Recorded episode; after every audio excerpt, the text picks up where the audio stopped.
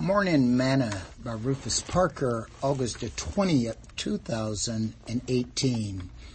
Therefore take no thought saying, what shall we eat, or what shall we drink, or wherewithal shall we be clothed? For all of these things do the Gentiles seek. For your heavenly Father knoweth that you have need of all these things.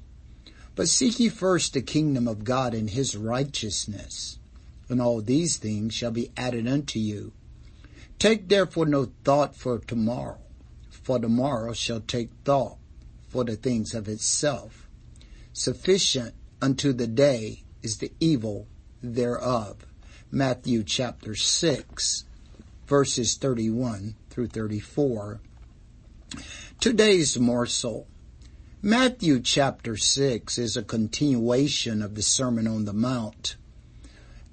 As any good teacher, here is Jesus again stressing what is most important.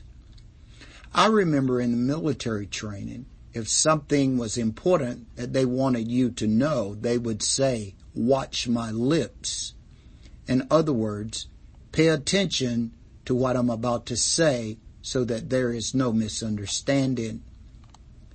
Jesus' teaching here was to stress to the people not to become concerned with eating, drinking, and clothing, those basic human needs. He said that he already knew that they had need of these things.